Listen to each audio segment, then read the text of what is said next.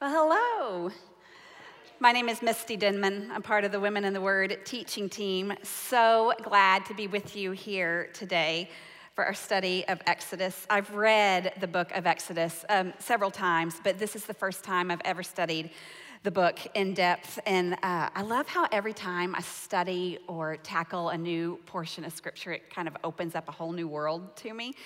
I trusted Christ about 25 ish years ago and hadn't really been exposed to the Bible at all as a child. And when I became a believer, I knew I'd need to read the Bible and find out what it said, and um, just assumed that it would be sort of full of rules and ancient people that were hard to um, relate to quickly figured out that wasn't the case and that people were people and they um, were surprisingly similar to um, me. So its relevancy and sort of its relatability no longer surprise me, but it's still something I notice and sort of love about the scriptures. And at first glance, when we look at these first couple chapters of Exodus, we think, hey, Hebrew slaves in Egypt, a little boy that's raised as a prince in a palace. That seems pretty far fetched, pretty far from my life.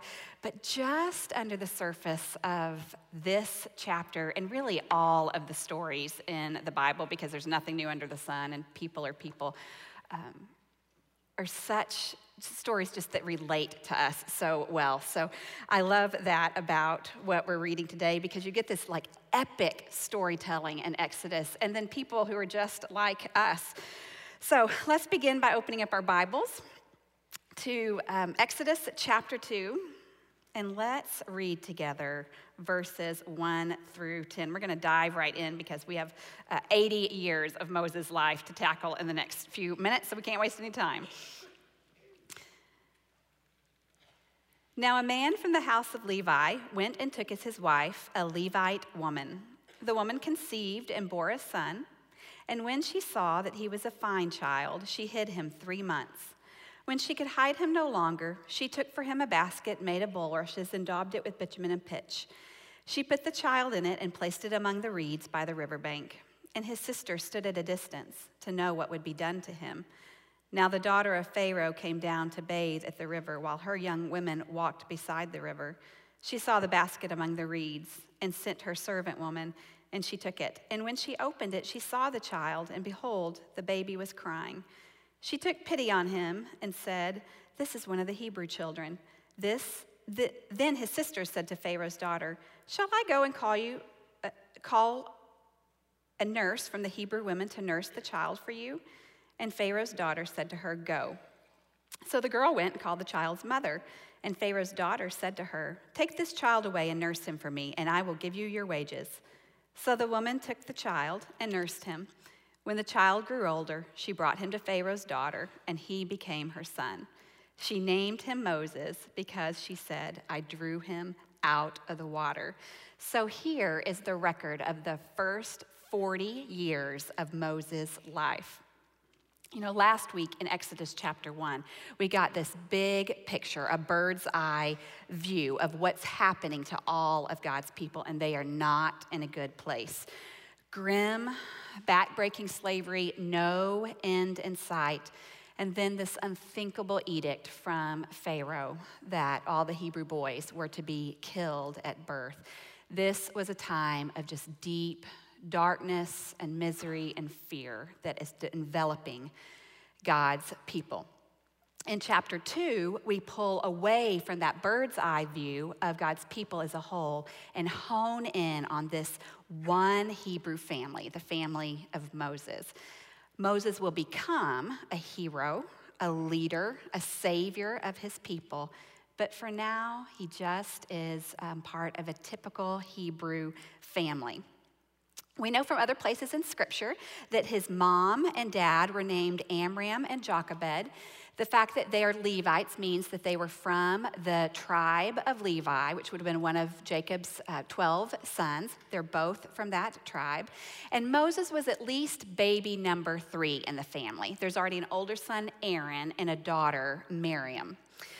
So Jochebed found herself pregnant during this really um, terrible and crushing time in their history when Pharaoh had said all the Hebrew boys were to be killed at birth. And don't you imagine during those months of pregnancy how she prayed and hoped that this baby would be another girl, because if only it were a girl, she would be safe. And I've thought over and over about all of those Hebrew families who were pregnant during this time and um, the months that they waited to find out whether it would be a boy or a girl, and then the moment at birth when they looked to see, and there would have either have been great relief um, or great pain there.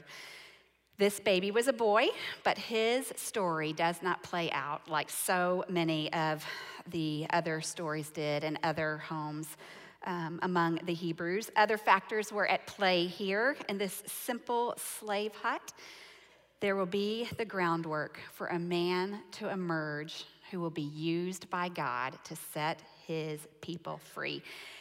This little family could not have known it at the time. The whole nation of Israel couldn't have known it then, but God had an extraordinary plan for this baby boy.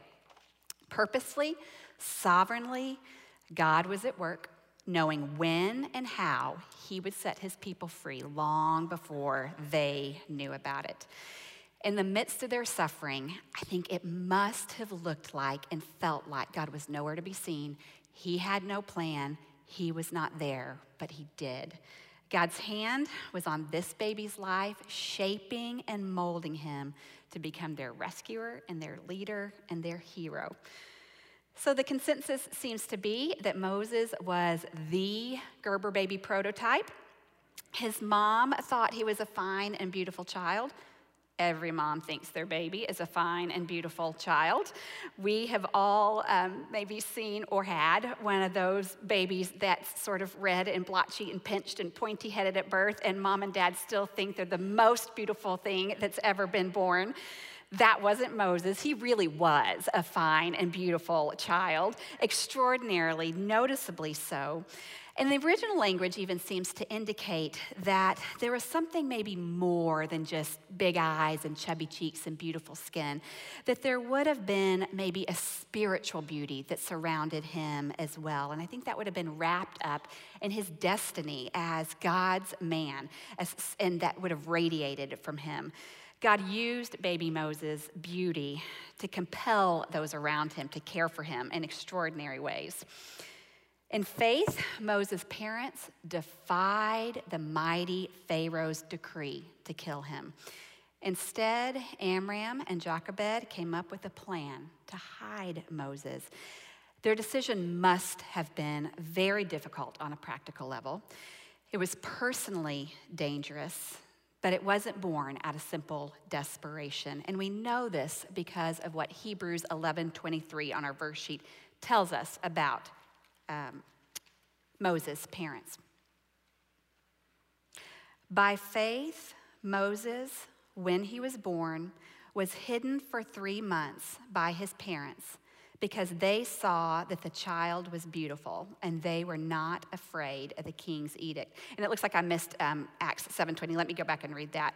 At the time Moses was born, he was beautiful in God's sight and was brought up for three months in his father's house. That's where we get that idea of the um, spiritual beauty that radiated from him as well. What, what Moses' parents did, they did by faith what I love so much about Moses' parents is that from a simple worldly perspective, from what they could see, from what the world would see of them, they were a people without choices and without power. They were slaves at the mercy of a powerful ruler. But their faith in the living God rejected powerlessness. Instead of looking around and seeing only their pitiful circumstances, they chose instead to look at the face of their God, and when they did, they could act on the truth of Jeremiah 32 on your verse sheet. Ah, Lord God, it is you who have made the heavens and the earth by your great power and by your outstretched arm. Nothing is too hard for you. Knowing their God, his loving kindness, his authority over all creation, gave them a certainty that, though unseen, he was bigger and more powerful than Pharaoh. And so for three months, they were able to hide baby Moses.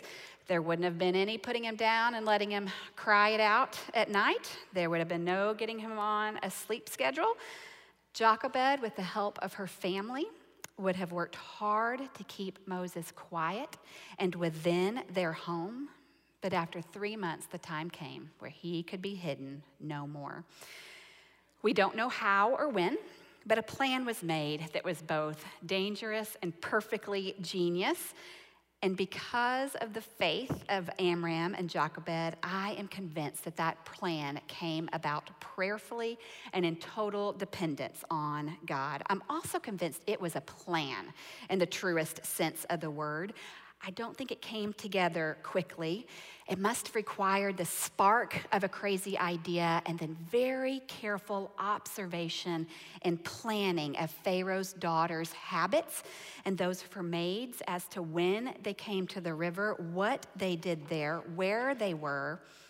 And when the time came, Jochebed couldn't go to Hobby Lobby and buy the perfect little basket to put her boy in. She would have made one and can you imagine the constant prayers whispered as she bent over it and wove that basket so tightly together? I imagine such tenderness and determination and just whispering to God. It would have taken a long time and been um, quite a laborious effort, I think. It's interesting the language that is spoken of about the basket here, in the original language with it being daubed with pitch and making it watertight. It's exactly like the description that is given in Genesis when Moses built the ark and made that watertight. Just like the ark was built to save God's people from drowning in the great flood, this basket was just as carefully constructed to save Moses from drowning in the Nile River. Without being seen, Moses is placed in the basket, and then she carefully nestles him among the tall reeds that would have grown along the side of the river. That was so that he wouldn't float off, he could stay put for a while. But now, after all the planning and the praying, the moment comes when Jochebed has to literally let go. By faith, this family had not feared Pharaoh's orders months before, and now, by faith, they will know that they have been led by God with a plan to save their child, but her hands have to ungrip that basket and trust. Look with me at Isaiah 26 on your verse sheet. You keep him in perfect peace, whose mind is stayed on you because he trusts in you. And Psalm 37 5, commit your ways to the Lord, trust in him, and he will act. I also love how the theologian Chuck Swindoll sums up this scene. Do all that you can to prepare yourself for battle, understanding that the ultimate outcome rests with the Lord God. So, what happens next? God sovereignly directed Pharaoh's daughter to rescue Moses. His older sister Miriam watches from a distance. Moses' helpless cries and those chubby little cheeks did the trick. She could not resist him.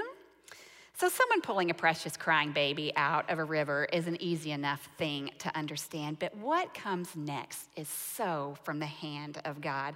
As the women fuss over the baby, figure out that he must be one of those Hebrew boys that, that Pharaoh had ordered killed, big sister Miriam really very boldly approaches, offers to have one of the Hebrew women nurse him now, given the status difference between Miriam as a slave girl and Pharaoh's daughter and even her maids, Miriam's willingness to approach this scene and speak to Pharaoh's daughter was incredibly brave.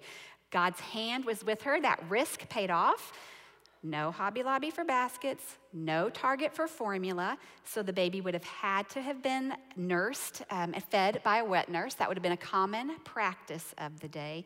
But here is where God's kindness and mercy and grace shine so brightly through. Moses' family is the one that's allowed to care for him as a baby. Miriam gets to take that baby right back home to her mama to be nurtured and loved and fed and prayed for and raised and paid to do it during this time. In the midst of all of the hardship in their lives and the stress of the last months, I cannot think of anything more sweet and lovely than that moment where Moses gets to come back home. What an indescribable gift from God that was.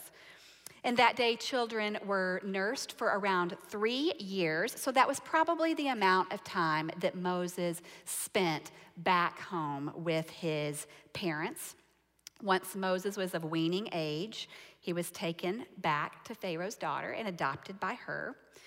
We can only imagine what that day would have been like that mixture of um, heartbreak at giving him up, but also the gratitude at the time that they had with him to love him and nurture him, to pour truth about who God was into him every single day. And again, Moses' parents must physically take their hands off of their son and trust God to take care of him when they could not. This story is one to come back to over and over again in our lives when we face situations that require us to trust God. Our God is capable and trustworthy here. He is equally capable and trustworthy to handle our circumstances, whatever they are. No more details are given here about Moses' upbringing as an Egyptian in the royal household, but we do get some insight from Acts 7:22. That's on your verse sheet. And before we read it, I want to go back and talk about why we mention Acts so often as we're studying Exodus 2. Acts is about the story of the New Testament church that is formed just after Jesus' death and resurrection. Acts chapter 7 is about the very first Christian martyr named Stephen. Stephen had been falsely accused by the ruling authority of the day as he was um, boldly proclaiming the gospel, but he was speaking heresy against God and against Moses. Um, by the Holy Spirit, he gives testimony before those who had falsely accused him. And much of that testimony is a uh, basically a, a, compact recital of Old Testament history that has a lot of um, details about Moses in it. Some of what Stephen includes in his speech fill in some details that are not in Exodus. So it's helpful to look at what Stephen said about Moses as we study here in chapter 2. So Acts 7:22 says, and Moses was instructed in all the wisdom of the Egyptians, and he was mighty in his words and his deeds. So Moses is reared as the son of Pharaoh's daughter, grandson of Pharaoh, probably had the best, most complete formal education the world had to offer at the time. And it appears that he flourished under it. And that was God preparing him for a future that we'll see soon, too. So let's take a moment to notice something that I think is so cool. Every character involved in keep us, keeping Moses alive and seeing him into adulthood in chapters one and two is a woman reaching all the way back to chapter one, the midwives who um, worked so bravely to save the Hebrew boys were women. It was Jochebed and her daughter Miriam who pulled off this bold and brilliant plan to get Moses into the hand of Pharaoh's daughter and then get him back home again. It was Pharaoh's daughter who, despite the evil intentions of her own father, her own probably cultural upbringing, somehow managed to be allowed to raise this Hebrew slave boy as her own within the royal household. And a woman's life in that time and place was nothing like it was today. These women were without status, without power, without rights, and yet God used each of them in powerful, history changing, extraordinary ways. So, while we as modern Western women experience none of the kind of oppression that these women experienced in their time, I think there are still times that we can feel too insignificant or unqualified to step into God's kingdom work. The women in Moses' story reminds us that God uses the least of us to be his hands and feet. God uses ordinary people to accomplish his work. He doesn't need our natural status or wisdom or ability. He simply needs our willingness to hear his call and to follow him and do what he asks us to do. If God could use a couple of female slaves that were at the literal bottom rung of society to change the world, he can use us too. Okay, let's move on to Moses' second 40 years. That first 40 years went pretty fast to us. Follow along with me as I read verses 11 through 15. One day, when Moses had grown up, he went out to his people and looked on their burdens and saw an Egyptian beating a Hebrew, one of his people. He looked this way and that, and seeing no one, he struck down the Egyptian and hid him in the sand. When he went out the next day, behold, two Hebrews were struggling together. And he said to the man in the wrong, Why do you strike your companion? He answered, Who made you a prince and judge over us? Do you mean to kill me as you killed the Egyptian? Then Moses was afraid and thought, Surely the thing is known. When Pharaoh heard of it, he sought to kill Moses. But Moses fled from Pharaoh and stayed in the land of Midian, and he sat down by a well. We know again from that passage in Acts that Moses was 40 when he goes out to his people. Though he had spent the last 37 years or so in complete immersion in everything Egyptian culture, education, religion, dress, food, relationships, home twice in verse 11, he identifies with the Hebrew slaves as his people. God had a plan for Moses' life, and he is going to need to feel that Hebrewness to his core in order to fulfill that plan. That plan. It's interesting to see Moses' personality emerge in these verses. He was quick to notice his people's hardships. You know, sometimes I think when we've been spared from the suffering of other people, it's hard to be empathetic and really feel what they're feeling and be a part of their lives. Living among royalty, I think that would have been very easy for Moses not to have identified with his people. It would have been easy not to identify with ordinary Egyptian people, much less somebody that was um, a slave. But he was so quick to see their plight. And he was quick to act when he didn't like how he saw them being treated. Moses' anger at this Egyptian sla- uh, slave uh, the Egyptian beating the Hebrew slave really must have come from his innate understanding of what was right and wrong in God's sight because there was nothing illegal about what was being done. Slaves could be beaten by their overseer, really by anyone at will. It wasn't even a serious crime at the time to beat a slave to death.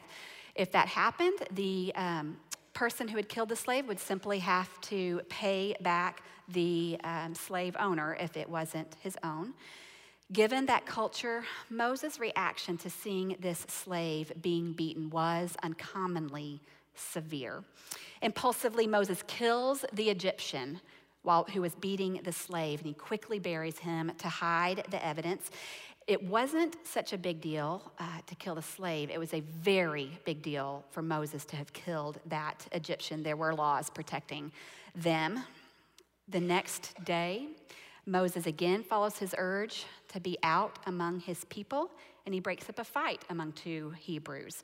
Again, from Acts 7, we know that he was compelled by a sense of right and wrong and a desire to, offend, uh, to defend the oppressed when he did that. So, this picture of Moses as a man of action is quickly emerging. emerging. And again, he's right in the middle of the mix. His efforts were not appreciated. This is the first time, but not the last, that we will see the people whom God has asked Moses to lead grumble and complain and resist. It comes up again in the weeks to come. I bet he had no idea how many times he was going to hear that happen. His interference is rejected, and they reveal that they know he's killed the Egyptian. They're not going to protect him. If they knew, everyone knows, and Moses is in big trouble here. It wasn't Moses' motives that got him in such serious trouble, it was his independence. When Moses saw that slave being mistreated, he was justifiably angry. We read that he looked around to see who else saw him, and he immediately took matters into his own hands. He did what he wanted to do when he wanted to do it. What he didn't do is stop and seek God's counsel. He had good motives. He wanted to right a wrong, and God hates injustice even more than Moses did. But Moses followed his plan and his timing. Repaying justice with more injustice is not God's way. It did not achieve the desired goal, and in fact, the results were disastrous. When Pharaoh finds out, he orders Moses to be killed, and now Moses is forced to flee from everything and everyone he has ever known and loved and go and land, uh, live in the land of Midian. So, if we are going to be women who make wise decisions, both the daily ones and the big life altering ones, we must not look to the left and the right we must look directly into the face of God and see what He has for us, and only then can our decisions be right. Look with me at Isaiah 55 on your verse sheet. For my thoughts are not your thoughts, neither are my ways your ways, declares the Lord. For as the heavens are higher than the earth, so are my ways higher than your ways, and my thoughts than your thoughts. In Proverbs 19, many are the plans in the mind of a man but it is the purpose of the Lord that will stand. Okay, let's continue looking at verse 16 to see what happens as Moses goes to Midian. Now, the priest of Midian had seven daughters, and they came to and drew water and filled the troughs to water their father's flock. The shepherds came and drove them away, but Moses stood up and saved them and watered their flock. When they came home to their father Reuel, he said, How is it that you've come home so soon today? They said, An Egyptian delivered us out of the hand of the shepherds and even drew water for us and watered the flock. He said to his daughters, Then where is he? Why have you left the man? Call him that he may eat bread. And Moses was content to dwell with the man, and he gave Moses his daughter Zipporah. She gave birth to a son, and she called his name Gershom, for he said, I have been a sojourner in a foreign land. Moses now embarks on many years as, of life as an outcast in Midian. We have a map here that shows just how far Midian, Midian was away, how far Moses fled. Ramses and Pithom were the uh, big storehouse cities in Egypt that the slaves had built. Moses had to flee across Egypt across um, the, this huge desert. If you look to where Midian is, it's about 200 miles to the east of where he came from. Uh, there's lots of desert there, and then it's not labeled, but it's called the Gulf of Aqaba that's there just to the west side of Midian. The promised land is up to the north, will there later be. This was a huge expanse of land that he crossed and left, just a wide physical gulf that was between and land that was between him and everything that he had ever known. Midian was a very arid land. The people there were generally nomadic herders. It would have been an incredibly different physical environment from that fertile uh, Nile River, from palace life that he had known. It must have been a harsh and difficult adjustment, but it was a safe distance, and that's what he needed. I think hanging out by the town well must have been the ancient equivalent of Match.com because Moses found his future wife there. Isaac found his wife by a well, if you remember. Jacob found his wife by a well back in Genesis. This match wasn't just a matter, though, of Moses being in the right place at the right time, nor was it back when his ancestors found their wives there. What we see is some of Moses' really outstanding character qualities again shine through. These seven tired, overworked sisters come to the well. Their job is to draw up enough water for their father's flock. That would have been hard, backbreaking work as it was, and they don't get to do it easily. These shepherds, I guess, who didn't want to wait their turn, and their women try to shoo them off. It's a big ordeal. And um, what does Moses do? He comes to their defense. Not only does he protect the women from the shepherd and tells them to get back, let them have their turn, he actually waters their animals for them. And they get to go home early. And I love the next part of the story. Their dad says, Why are you already home? And they're like, Well, this handsome guy watered our um, you know, water the animals for us, so we're home early. I guess he's still hanging out by the well. He has nowhere else to go. And dad says, Go back and get him and invite him home for dinner. And the rest is sort of history. They do bring him back home. Moses hits it off with their father Reuel. We'll know much more about him in chapters to come. He's also known later as Jethro. And also with one of the daughters, Zipporah, who he ends up marrying. God deals so graciously with Moses here, providing him generously with this new family and home. But we get this real insight into Moses' still very painful separation from what he's always known. Because when he names his son Gershom, which means a sojourner and an exile in the land, it really reveals his heart of separation and loneliness and feeling like an exile and a man who is not where he's supposed to be. He's alienated from anyone and everything he's ever known. He's a wanted criminal. He's rejected by both his Hebrew um, people and his Egyptian family, and his pain is deep. But God is not one to waste our pain if we will let him use it. No doubt God was shaping Moses during these years into the man he would later become. During those years, he would um, become a man that God would be able to use in mighty ways. Living as a foreigner, longing for a home would have given him another deep opportunity to identify with his Hebrew people who had been living for hundreds of years as foreigner in a land that wasn't their own. He was going to need that identi- uh, ability to identify with them later as he leads them. It would have given him great courage to stand on their behalf in front of Pharaoh when they late, and then when they later get testy and impatient with him. Physically, he would have learned to live off the land as a nomad, um, which would have not been a skill he would have known how to do from his palace life. He would have even gotten to be very familiar with the geography of the land, which will be important as he leads them out of Egypt. Most importantly, Moses had years to learn how to live God's way instead of his own. When he killed that Egyptian, he, had take matter, he took matters and timing into his own hands. Moses' years as an exile in Midian were a direct consequence of that pride and self rule. So during his 40 years in, Mo, in Midian, I only imagine the countless hours he spent as a shepherd, getting to know God deeply, praying, leaning on the Lord when life was good, leaning on the Lord when life was hard. Humility would have been a requirement for the kind of heart change that I believe Moses had. And he did humble himself before the Lord because when he emerges from Midian, as we will see next week, he is a different man than when he arrived. Look with me at Romans 5 on your verse sheet.